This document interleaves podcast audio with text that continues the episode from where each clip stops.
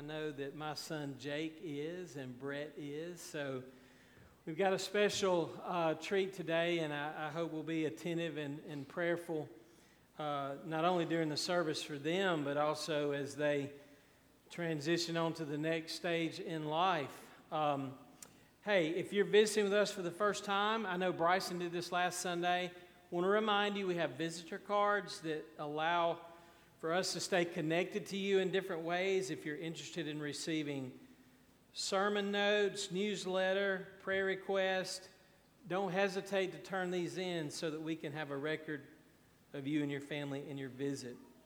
We're back to normal schedule on Sunday and Wednesday nights. So those of you who attend that know what that means. If you've never been on Sunday evening or Wednesday evening, we invite you, we encourage you to be a part of that. It's always a blessed time. If you would like any more information, you can see me or Bryson or Crystal.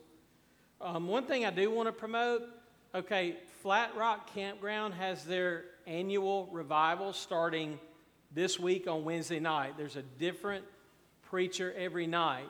But on Sunday, uh, Pepper Jackson, who attends our church, is going to be the grill master for a chicken queue and the money is going to benefit Flat Rock Campground and the improvements that are needed there.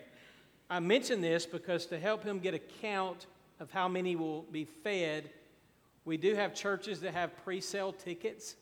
You could just show up then and pay your $10 and have, have a chicken queue at the campground after church on Sunday. But Crystal's got some tickets if you want to go ahead and purchase yours. This is to help promote it and help to get a count. So, Flat Rock Chicken Queue next Sunday after you worship here or wherever you worship, you can go there and have lunch, and that'll benefit the Flat Rock Campground. There is service at the campground on Sunday morning as well. So, um, I've been a part of that for many years and want to encourage what God is doing there. I can't think of anything else to say other than it's a joy to be at Glenlock today. Um, I'm going to call Jeff Root, one of our key deacons, teachers. Jeff's good at everything he does. And he's retired now. So he's, wa- he's walking a little lighter, isn't he? Jeff's going to read scripture and pray for us, and then our students are going to sing. I got a new boss too. I get been written up twice. My end of year review is not going to go well. But anyway, so we're going to read out of 1 Peter chapter 3, uh, starting in verses 8. Notice you skipped the first part of chapter 3 about wives and husbands, but I'll read that. I'll read that on my own. Maybe I'll do better at the end of the year review. But anyway, let's go to the word. So 1 Peter chapter 3, starting in verse 8. And this is really good.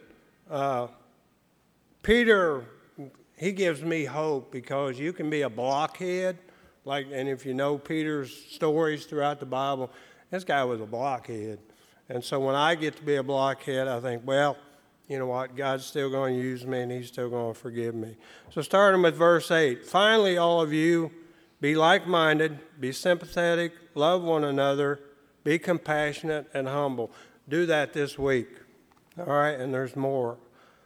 Do not repay evil with evil or insult with insult. On the contrary, repay evil with blessing, because to this you were called so that you may inherit a blessing. So you do all these things, you're going to get some kind of blessing. It may not be a new car in a driveway, but God's going to bless you some way.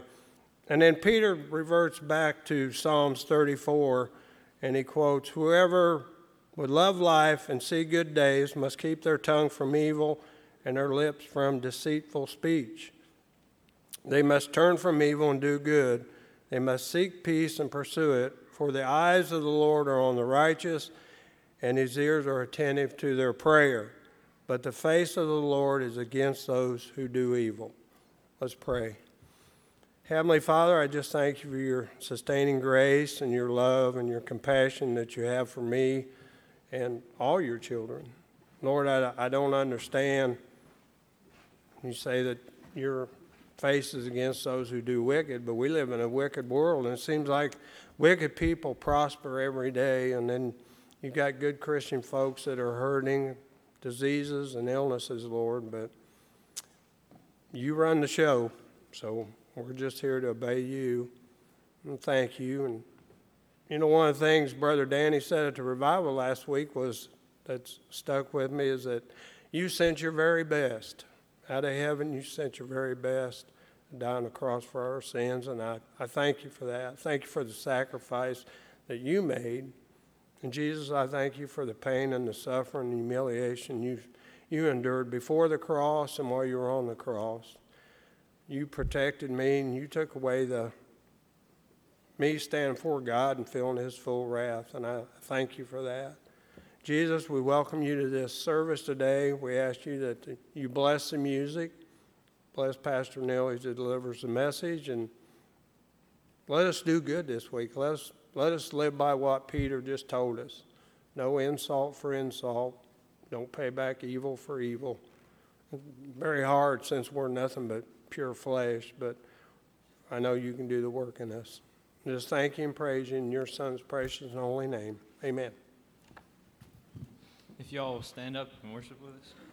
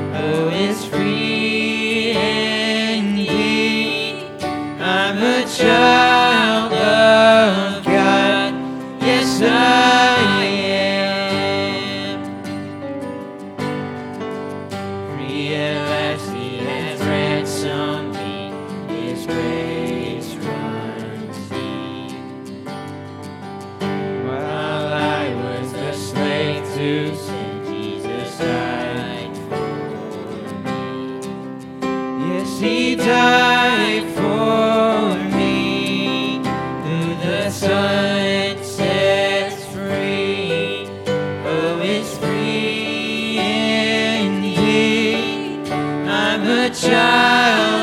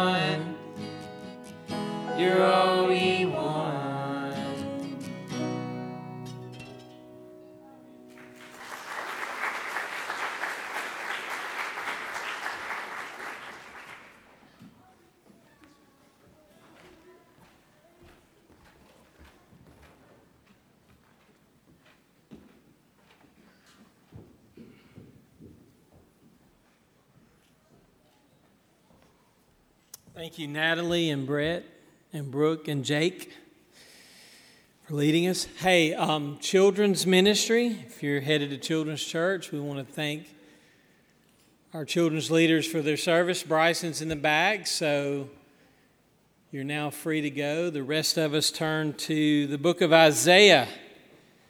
This is week five in our preaching series in Isaiah. And our text today is in Isaiah 11. We will read a brief portion at the end of 10.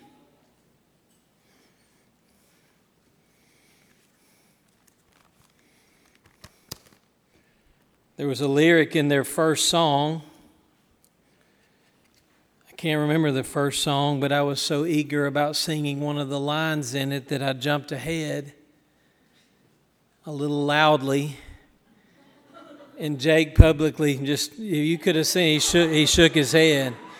If you knew how much head shaking I got around my house, it's just, they look at me and they just, they just shake their, they just shake their heads. Some, some of you dads know the, know the feeling. Uh, I'm just not used to getting that in church, but uh, anyway.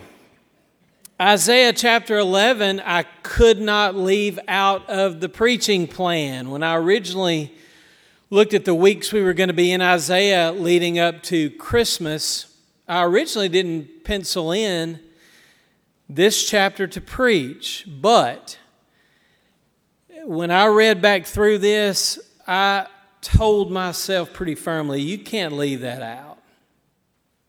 It's just too. What am I working off of here?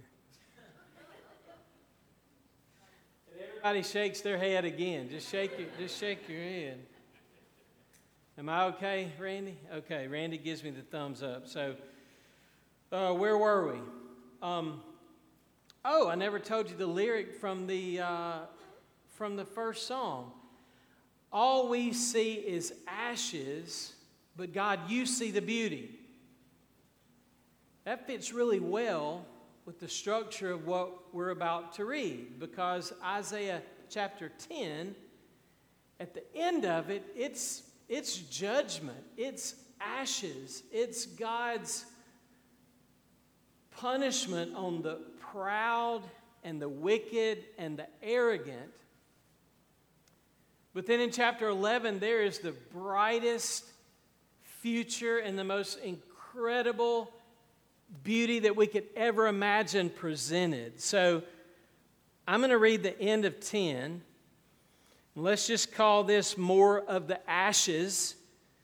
But then in chapter 11, verse 1, we have God not only showing us, but promising us future grace and glory which transcends all the darkness, all the judgment, all the wickedness so let's let's get to business here. Isaiah chapter 10 verse 33 and then chapter 11 verses 1 through 12. Behold the Lord, the God of hosts will lop off the boughs with a terrible crash. So this is a thunderous severing of the proud. Those also who are tall in stature will be cut down. Those who are lofty will be abased. Now, the Assyrians were bad dudes. They were strong, they were powerful, they were proud. Man, when they came through, they, they made people scatter. And so God's people had tempted to rely on them, but then that reliance on them turned and they experienced the destruction of trusting in the world's strength rather than relying totally upon God. And King Ahaz, who was a wicked king, is part of the context here because he didn't trust God. He was relying on his own strength, his own skills, his own wherewithal. He thought that was a great idea. Let's buy into the world's power and the world's strength, and that'll save us, that'll rescue us. And Isaiah is showing us that God is always opposed to the proud, but he gives, he gives grace to the humble. So that's what these warnings are, these pictures are of judgment at the end of 10 and 33. Look at 34. He will cut down the thicket of the forest with an iron axe. That's a picture of judgment. God cutting down the proud right down to the stump. And Lebanon will fall by the mighty one. So there's judgment and darkness. Let's borrow our lyric. There's ashes, right? What good can come out of the ashes? What good can come out of judgment? What good can come you got a timber crew, a logging crew comes in and they, and they clear cut everything. I don't know what it is with Isaiah and timber cutting, okay? But there are several places in Isaiah where he pictures the proud being humbled by these mighty works of God. And he likens it in several places to just removing a forest. But then the first word of chapter 11 is a glorious word because it is then. There's the then. And the rest of what I'm going to read is good news. It's God's grace, it's beauty promised out of ashes. Isaiah says, But then a shoot will spring from the stem of Jesse. Here we have another picture of, well, let me read the second half of the verse. A branch from his roots will bear fruit. Man, everything's leveled and cut down, and, and it seems as if nothing good could come out of this, but there's this surprising root of Jesse that comes out of the ground. And we referenced this a few weeks ago. As I read through this, you see if anyone comes to mind. The Spirit of the Lord will rest on him. The Spirit of wisdom and understanding, the Spirit of counsel and strength, the Spirit of knowledge and the fear of the Lord, and he will delight in the fear of the Lord. He will not judge by what his eyes see, nor make a decision by what his ears hear, but with righteousness he will judge the poor. And decide with fairness for the afflicted of the earth. All exploited people, whoever this is, oh, he won't base things just on, quote, appearances and he'll know the whole story and work and judge in righteousness and fairness. He will strike the earth, I'm still in verse 4, with the rod of his mouth, and with the breath of his lips, he will slay the wicked. Also, righteousness will be the belt about his loins, and faithfulness the belt about his waist. And but wait, there's more. and the wolf will dwell with the lamb, the leopard will lie down with the kid or the baby goat, the calf and the young lion and the fatling together, and a little boy will lead them. Also, the cow and the bear will graze. Their young will lie down together. You're like, wait a second. Cows and bears? Eating together sounds kind of strange. It does sound strange to us this side of glory, doesn't it? Their young will lie down together. The lion will eat straw like the ox. The nursing child, the infant, will play by the hole of the cobra. The weaned child will put his hand on the viper's den. And they will not hurt or destroy in all my holy mountain. For, this is what happens the earth will be full of the knowledge of the Lord as the waters cover the sea. Then it will come about in that day that the nations, man, this is a global, worldwide vision we have here. The nations will resort to that root of Jesse, who will stand as a signal or a standard for the people. And here's the title of the sermon. There's so much good stuff here, I had to pick one phrase. His resting place will be glorious. Let me say that again, because I love this phrase his resting place will be glorious. Then it will happen on that day that the Lord will again recover the second time with his hand the remnant of his people. Remember, God is faithful. He has a remnant, he's made a promise, and he has a remnant of his people who remain from Assyria, Egypt, Pathros, Cush, Elam, Shinar, Hamath, and from the islands of the sea. He will lift up a standard. Picture that. He's lifting up a sign, a banner, and will assemble the banished ones of Israel. He will gather the dispersed of Judah from the four corners of the earth. What an incredible vision of the future for the child of God. Let's pray. Father, thank you in your word for showing us, promising us, picturing for us in Isaiah's wonderful preaching language what our future holds. May this encourage us, may it convict us for where we sin and fall short of this.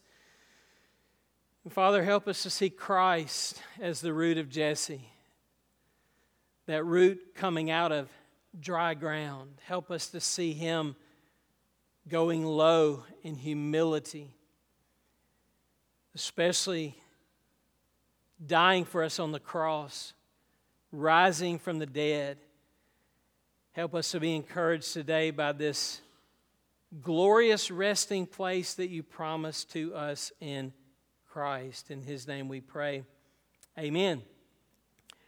Obviously, there's no way to exhaust everything that's here. What I want to encourage you to do is to regularly read through passages that describe the glorious future that is before us. And if you will take to heart and mind what God has prepared before you, that will encourage you and strengthen you to be what God calls you to be along the way. Now, it has been said, and you've probably heard, that some people think that you could say this that some folks are so heavenly minded that they're no earthly good. Have you ever heard that? Isaiah would beg to differ because there are several stopping points in this wonderful prophecy where he gives us visions of heaven and, he, and, he, and his intention is for us to, to take these to heart to, to trust in it and, and, and strive for it and, and rest in it in fact, it could be said that those who have done the most good on earth were those who were most heavenly minded. The greatest gracious work on earth has been done by those who lived headed for this destiny. C.S. Lewis put it like this If you live for the next life, you get this one in the deal. But if you live for this life only, you lose them both. And I believe that with all my heart. So we set this glorious future before us and we allow it to carry the most weight in our lives. Now, if we look at verse 10, and if we look at what the word glory means, the word glory means heavy, it means weighty. So part of the 60s were right when people would say something like, hey man, that's heavy. that's heavy, dude. this is heavy. This is glorious. God has, His glory is weighty. And, and you and I have things that weigh on us. Uh, you know, they, they weigh on our minds, they weigh on our heart, hearts, our responsibilities, our, our, our fears, our, our, our daily grind. It, it weighs on us, weighs us down. But what Isaiah is putting before us is something that outweighs everything. And that's why Paul said that in this life you need to focus and fix your eyes on the future glory because the glory that is to come outweighs everything that's weighing on you now.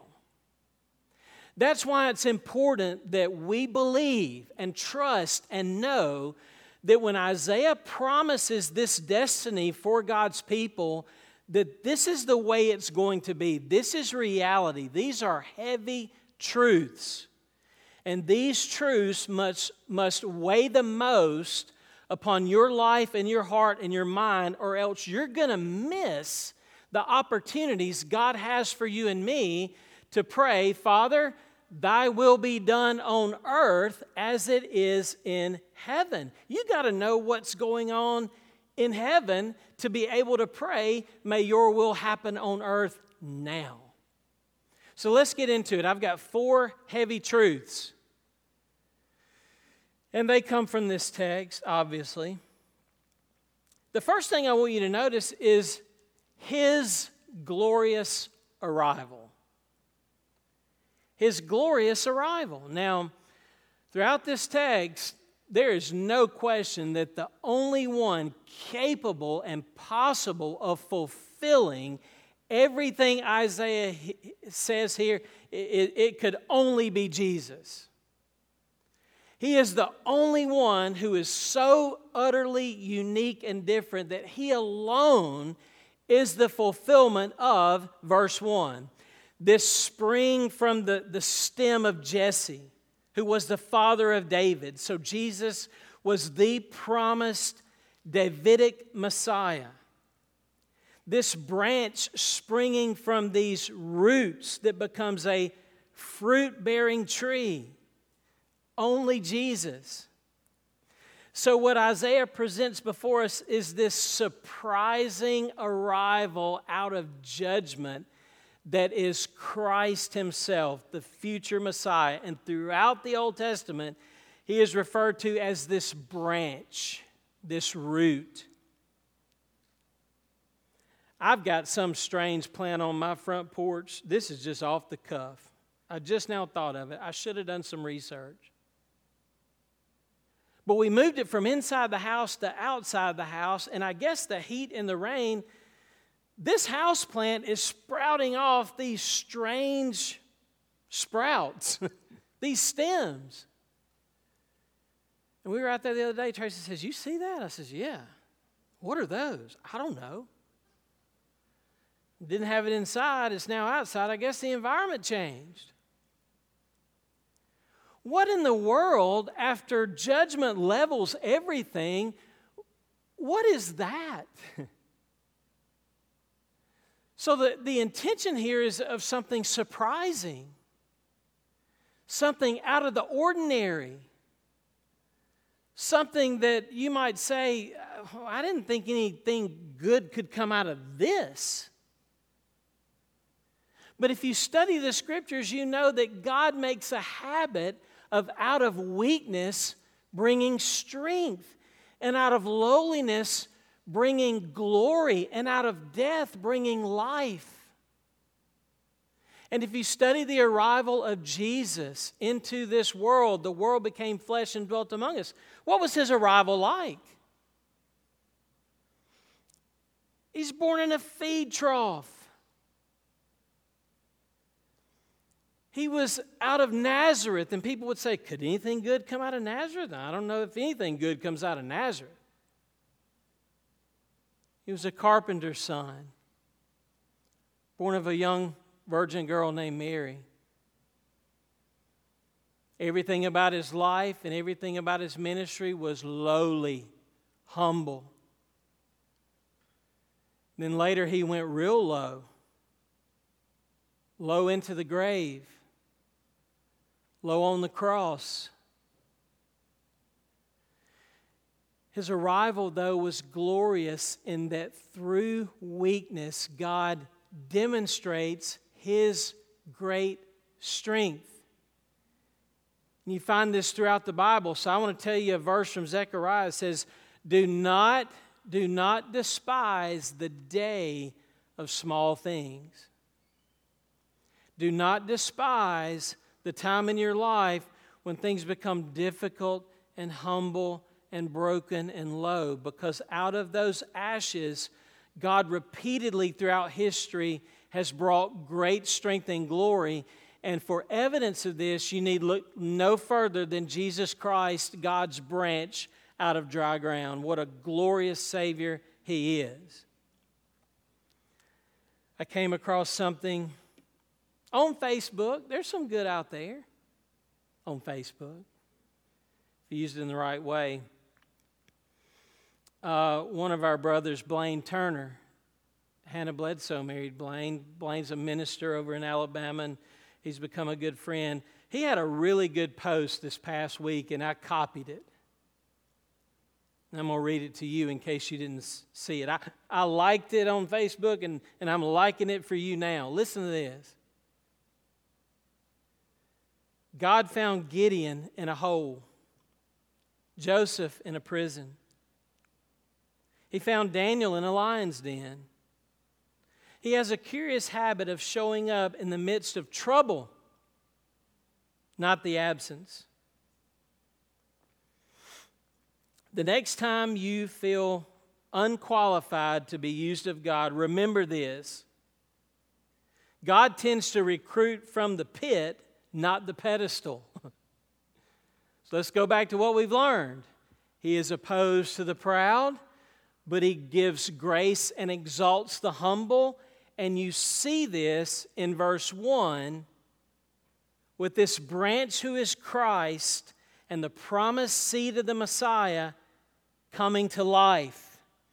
I must move on. That's the first weighty truth. That's just one. So I've got work to do here. Number two, not only his arrival, but his attributes are glorious. Listen to these qualifications, or, or, or rather, these characteristics. In verse 2, and this, this is what makes all the difference in the world. The Spirit of the Lord will, there's our word, rest on him. The Spirit of the Lord will rest on him. When Jesus began his ministry, the Holy Spirit descended like a dove onto Jesus. And he was empowered fully, without measure, to live a righteous life and to do all that he did and to rise later from the dead. And when Jesus began his ministry, he went into the temple and he referenced this. This was the first thing that he said from Isaiah 11 and Isaiah 61. He said of himself, The Spirit of the Lord is upon me. So if the Spirit of the Lord rests on him and rests on us, look at what happens. The spirit of wisdom and understanding, the spirit of counsel and strength, the spirit of knowledge and reverence for the Lord. Those are six attributes. Wisdom and understanding he possessed within himself, counsel and strength he gave to others, and knowledge and fear and reverence he had of and gave to his Father. All that we need deeply, Jesus has in himself. And if you and I will walk with him and pray to him and hear him and obey his word, then the spirit he has will make you and me have more of wisdom, understanding, counsel, strength, knowledge, and reverence for God. The righteous character of the Messiah will enable him to do the right thing in all circumstances, while his faithfulness will ensure his consistent dependability. This is what he is made of. And these are the things we most need.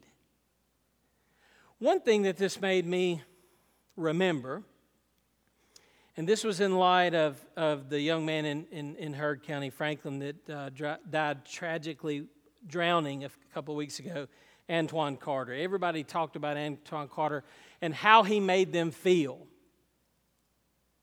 how he made them feel. And it reminded you that people forget a lot, but they never forget how you make them feel. And so my mind went back to the 80s, which is a pretty long time ago. And in the late 80s, a coach at Rockdale County named Cleveland Stroud won a state basketball championship at Rockdale County. It was later discovered that he had used an ineligible player as they made their run to the state finals.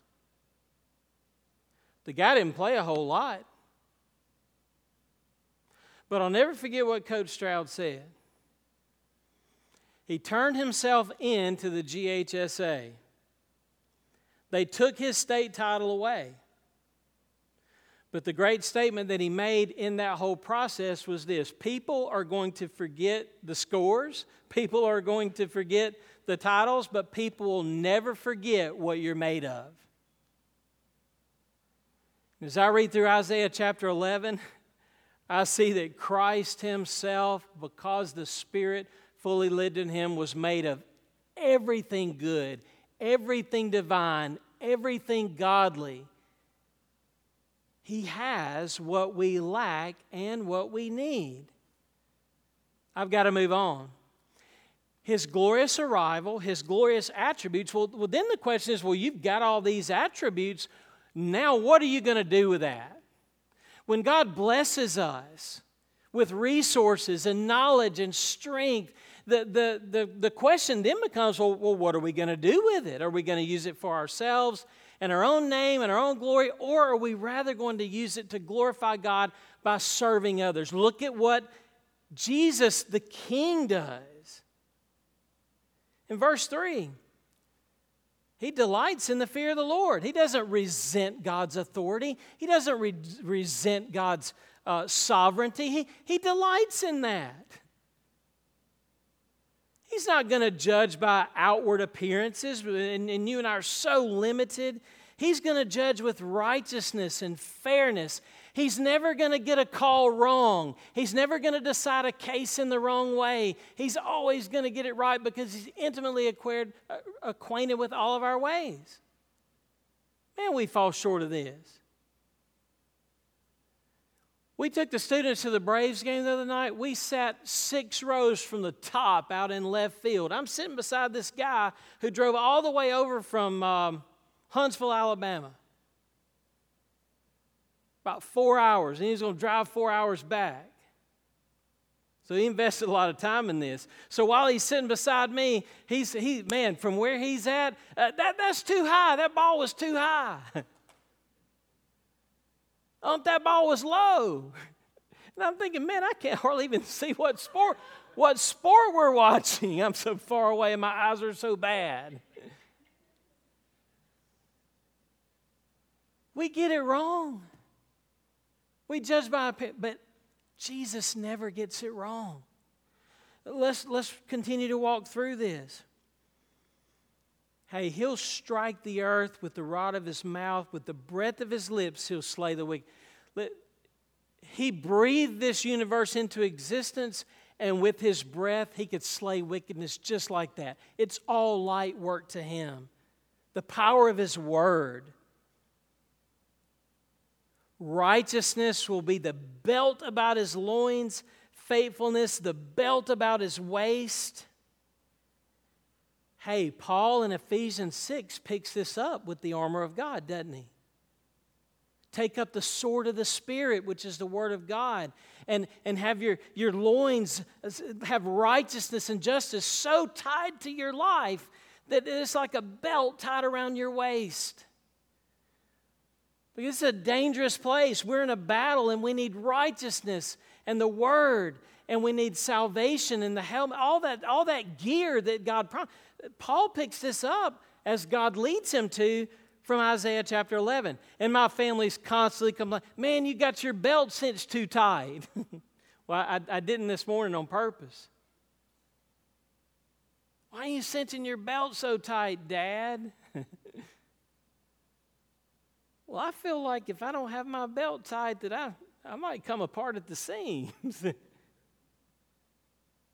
I tighten my belt, I feel like I'm ready. It makes me feel gathered and settled. And look at the actions of the Messiah. But wait, there's more. Notice all the ands. If you looked at your Bible this morning, and, and, and, and. I mean, it's just one wave of grace after the other that we don't deserve.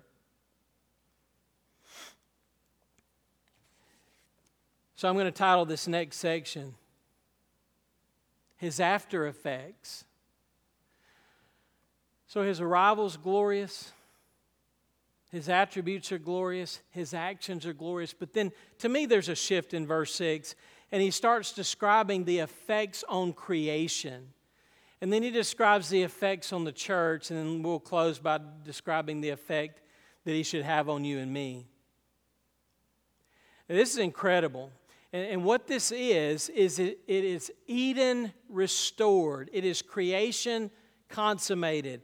Things are not the way they ought to be now. So when we read this, it sounds strange that, look, you got a wolf, which is a dangerous animal, with a lamb, which is a humble, gentle animal. Do y'all see the contrast in this? The leopard, which will kill you, the baby goat, which you could raise up as a pet, the calf and the lion, the fatling or the yearling, they're all together. A little child can lead them. How can a child lead all these dangerous animals and also these pet like animals at the same time? The cow and the bear grazing together. Did any of y'all see that video, the bear waving? Any y'all see that? Man, your first thought is, is that really real? Because it seems so odd people read this and they say, Is this really real? Because this, none of this matches. The lion, look at verse 7. This is a complete change in nature. A dangerous bear and a, and a, and a cow, and then a lion and, and an ox are eating straw. And children, get away from the snake pit. Now children are playing. So this is a place of safety and of peace and of order and harmony. Creation is longing for this day of the revealing of the glory of the sons. And now we see in this picture that Christ restores the harmony and the unity and the peace for which we began with, but which we hunger for as well. When Jesus reigns, creation feels the effect.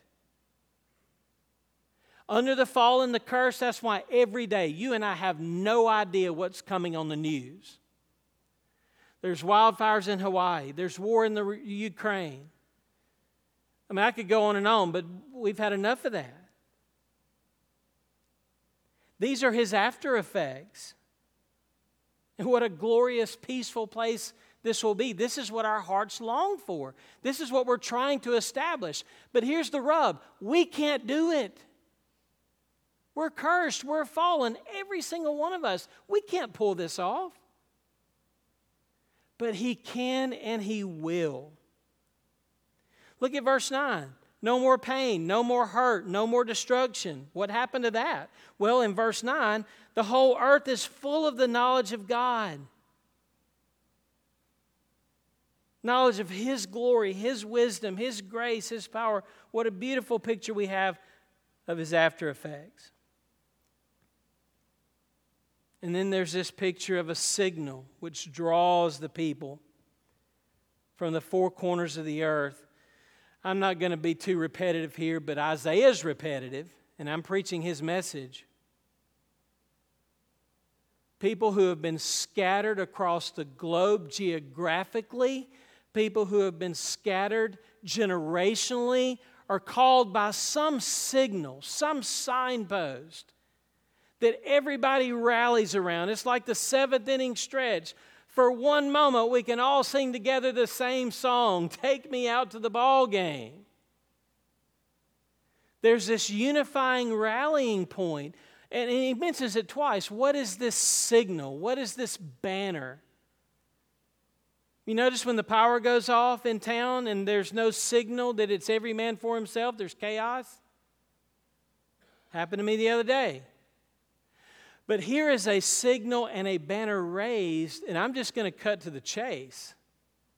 When we went through Galatians, and the Apostle Paul talked about Christ being placarded publicly as the atonement and the propitiation for our sins, Jesus said, If I be lifted up as the signal and the banner, I will draw all men unto me. He is the resting place that is glorious. His finished work on the cross is the resting place that is glorious. Now, you can strive and you can work, but until you totally cast your life, your soul, your all upon the finished work of Christ and His rest, only then will you know and experience what is called glorious rest, weighty rest, good rest. Jesus rested after the finished work of Christ. He sat down at the right hand of God. God rested with perfect rest after He created this universe. I got a pretty good picture of good rest earlier this week. Have you ever had a really good afternoon power nap? Man, is there anything better than a good afternoon power nap? Mr. Selby Nolan has moved from his home into assisted living in Carrollton. And he was very emotional about that transition. Mr. Selby Nolan, in case you don't know it, is probably our oldest living member. He's gone through a lot in his life. His wife passed several years ago. He remarried. He's gone through some different trauma. Well, long story short, now he's been diagnosed with Alzheimer's. He can't take care of himself, so they had to put him in assisted living this week. And he was he was he had a difficult time accepting that and moving to that. But but he he knows it's the right thing, and so he's he's working with it and, and he's moving toward it. But uh, when he moved, I, I found out where he was. I found out what room he was in, and so I just I walked into the place. I said, "Well, there's Selby's room right there, 104." So I knocked on the door. I didn't hear anything. I said, Well, I'm not going to waste this opportunity. I cracked the door open. I said, Mr. Selby.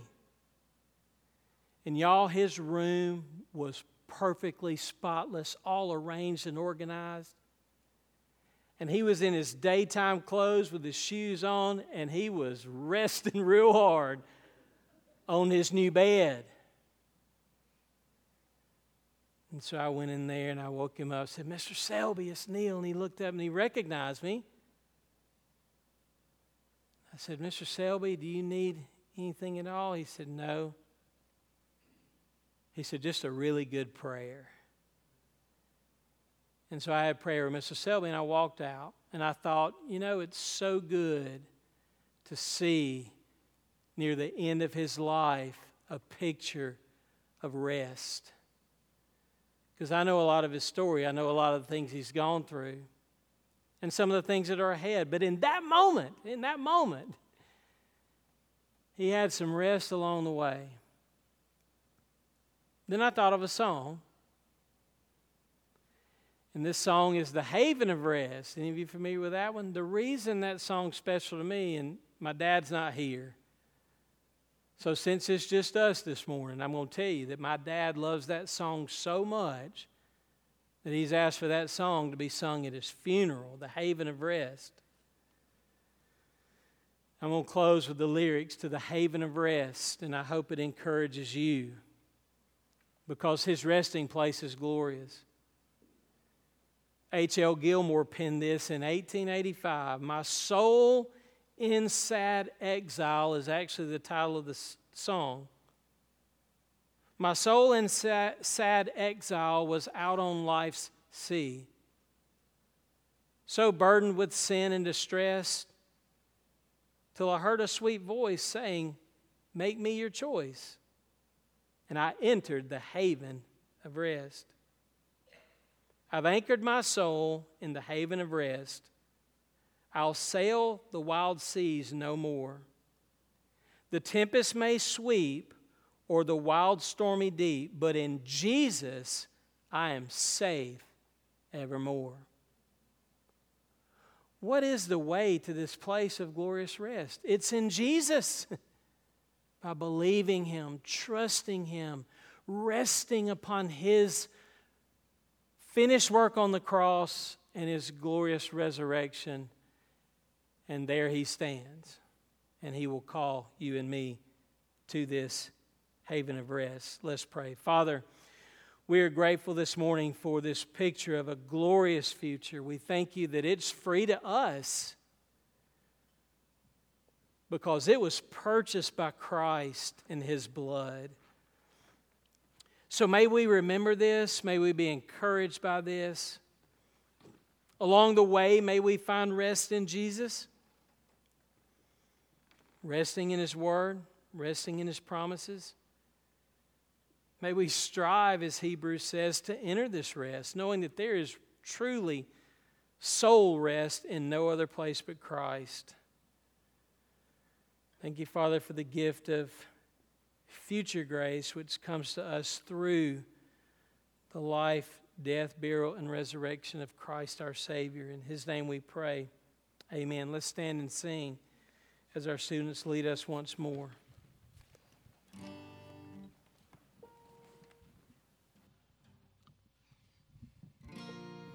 You come as we sing.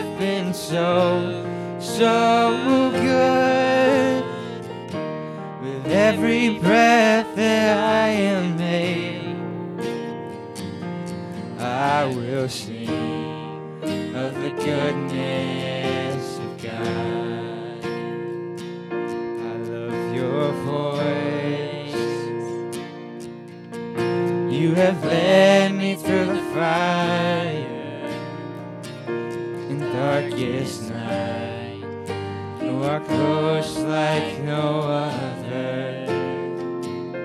I've known you as a father. I've known you as a friend. I have lived in the goodness of God. And all my life you have been faithful.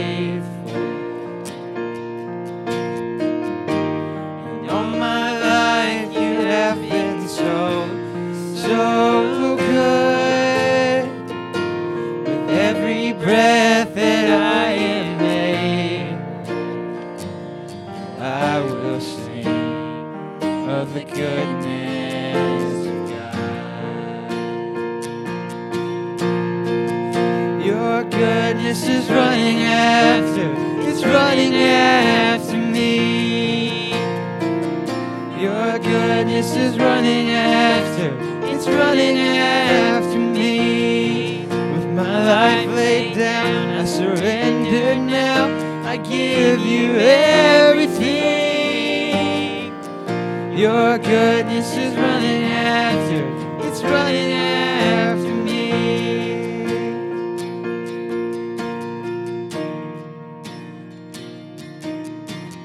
And all my life you have been faithful. And all my life you have been so, so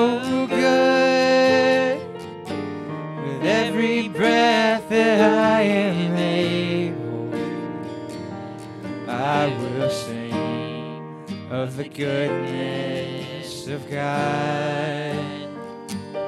I will sing of the goodness of God. Amen. Thank y'all so much. All right. Hey, as we close our service, I want to recognize Emily Grissett. Yeah, you. And is Sarah Beth back there? Where's Sarah Beth? Okay, I want us to close our service by praying for Sarah Beth, in case you didn't know it, is this year's BCM president at, at West Georgia. So she's in a tremendous leadership role at the BCM this year. And let me just say, a lot of work and effort goes into that particular role. Emily is on leadership team this year, okay? And a lot of work and effort goes into being on leadership team at the BCM. So I just wanted to recognize them and encourage you guys to be praying because it's another ministry and another opportunity on campus in which they can be used greatly by God. And I appreciate both of them and their humility and their willingness to serve and lead. So let's pray for them. I'm going to ask Brett, would you close us in prayer and pray especially for Sarah Beth and Emily as they lead people to Christ through the BCM? Let's pray. God, I thank you for letting us come here and congregate together and be able to praise and worship you. And I thank you for Pastor Neil and the message that he gave to us this morning. And I pray for Sarah Beth and Emily that they follow you and they worship you and that they do your work at the BCM of West Georgia.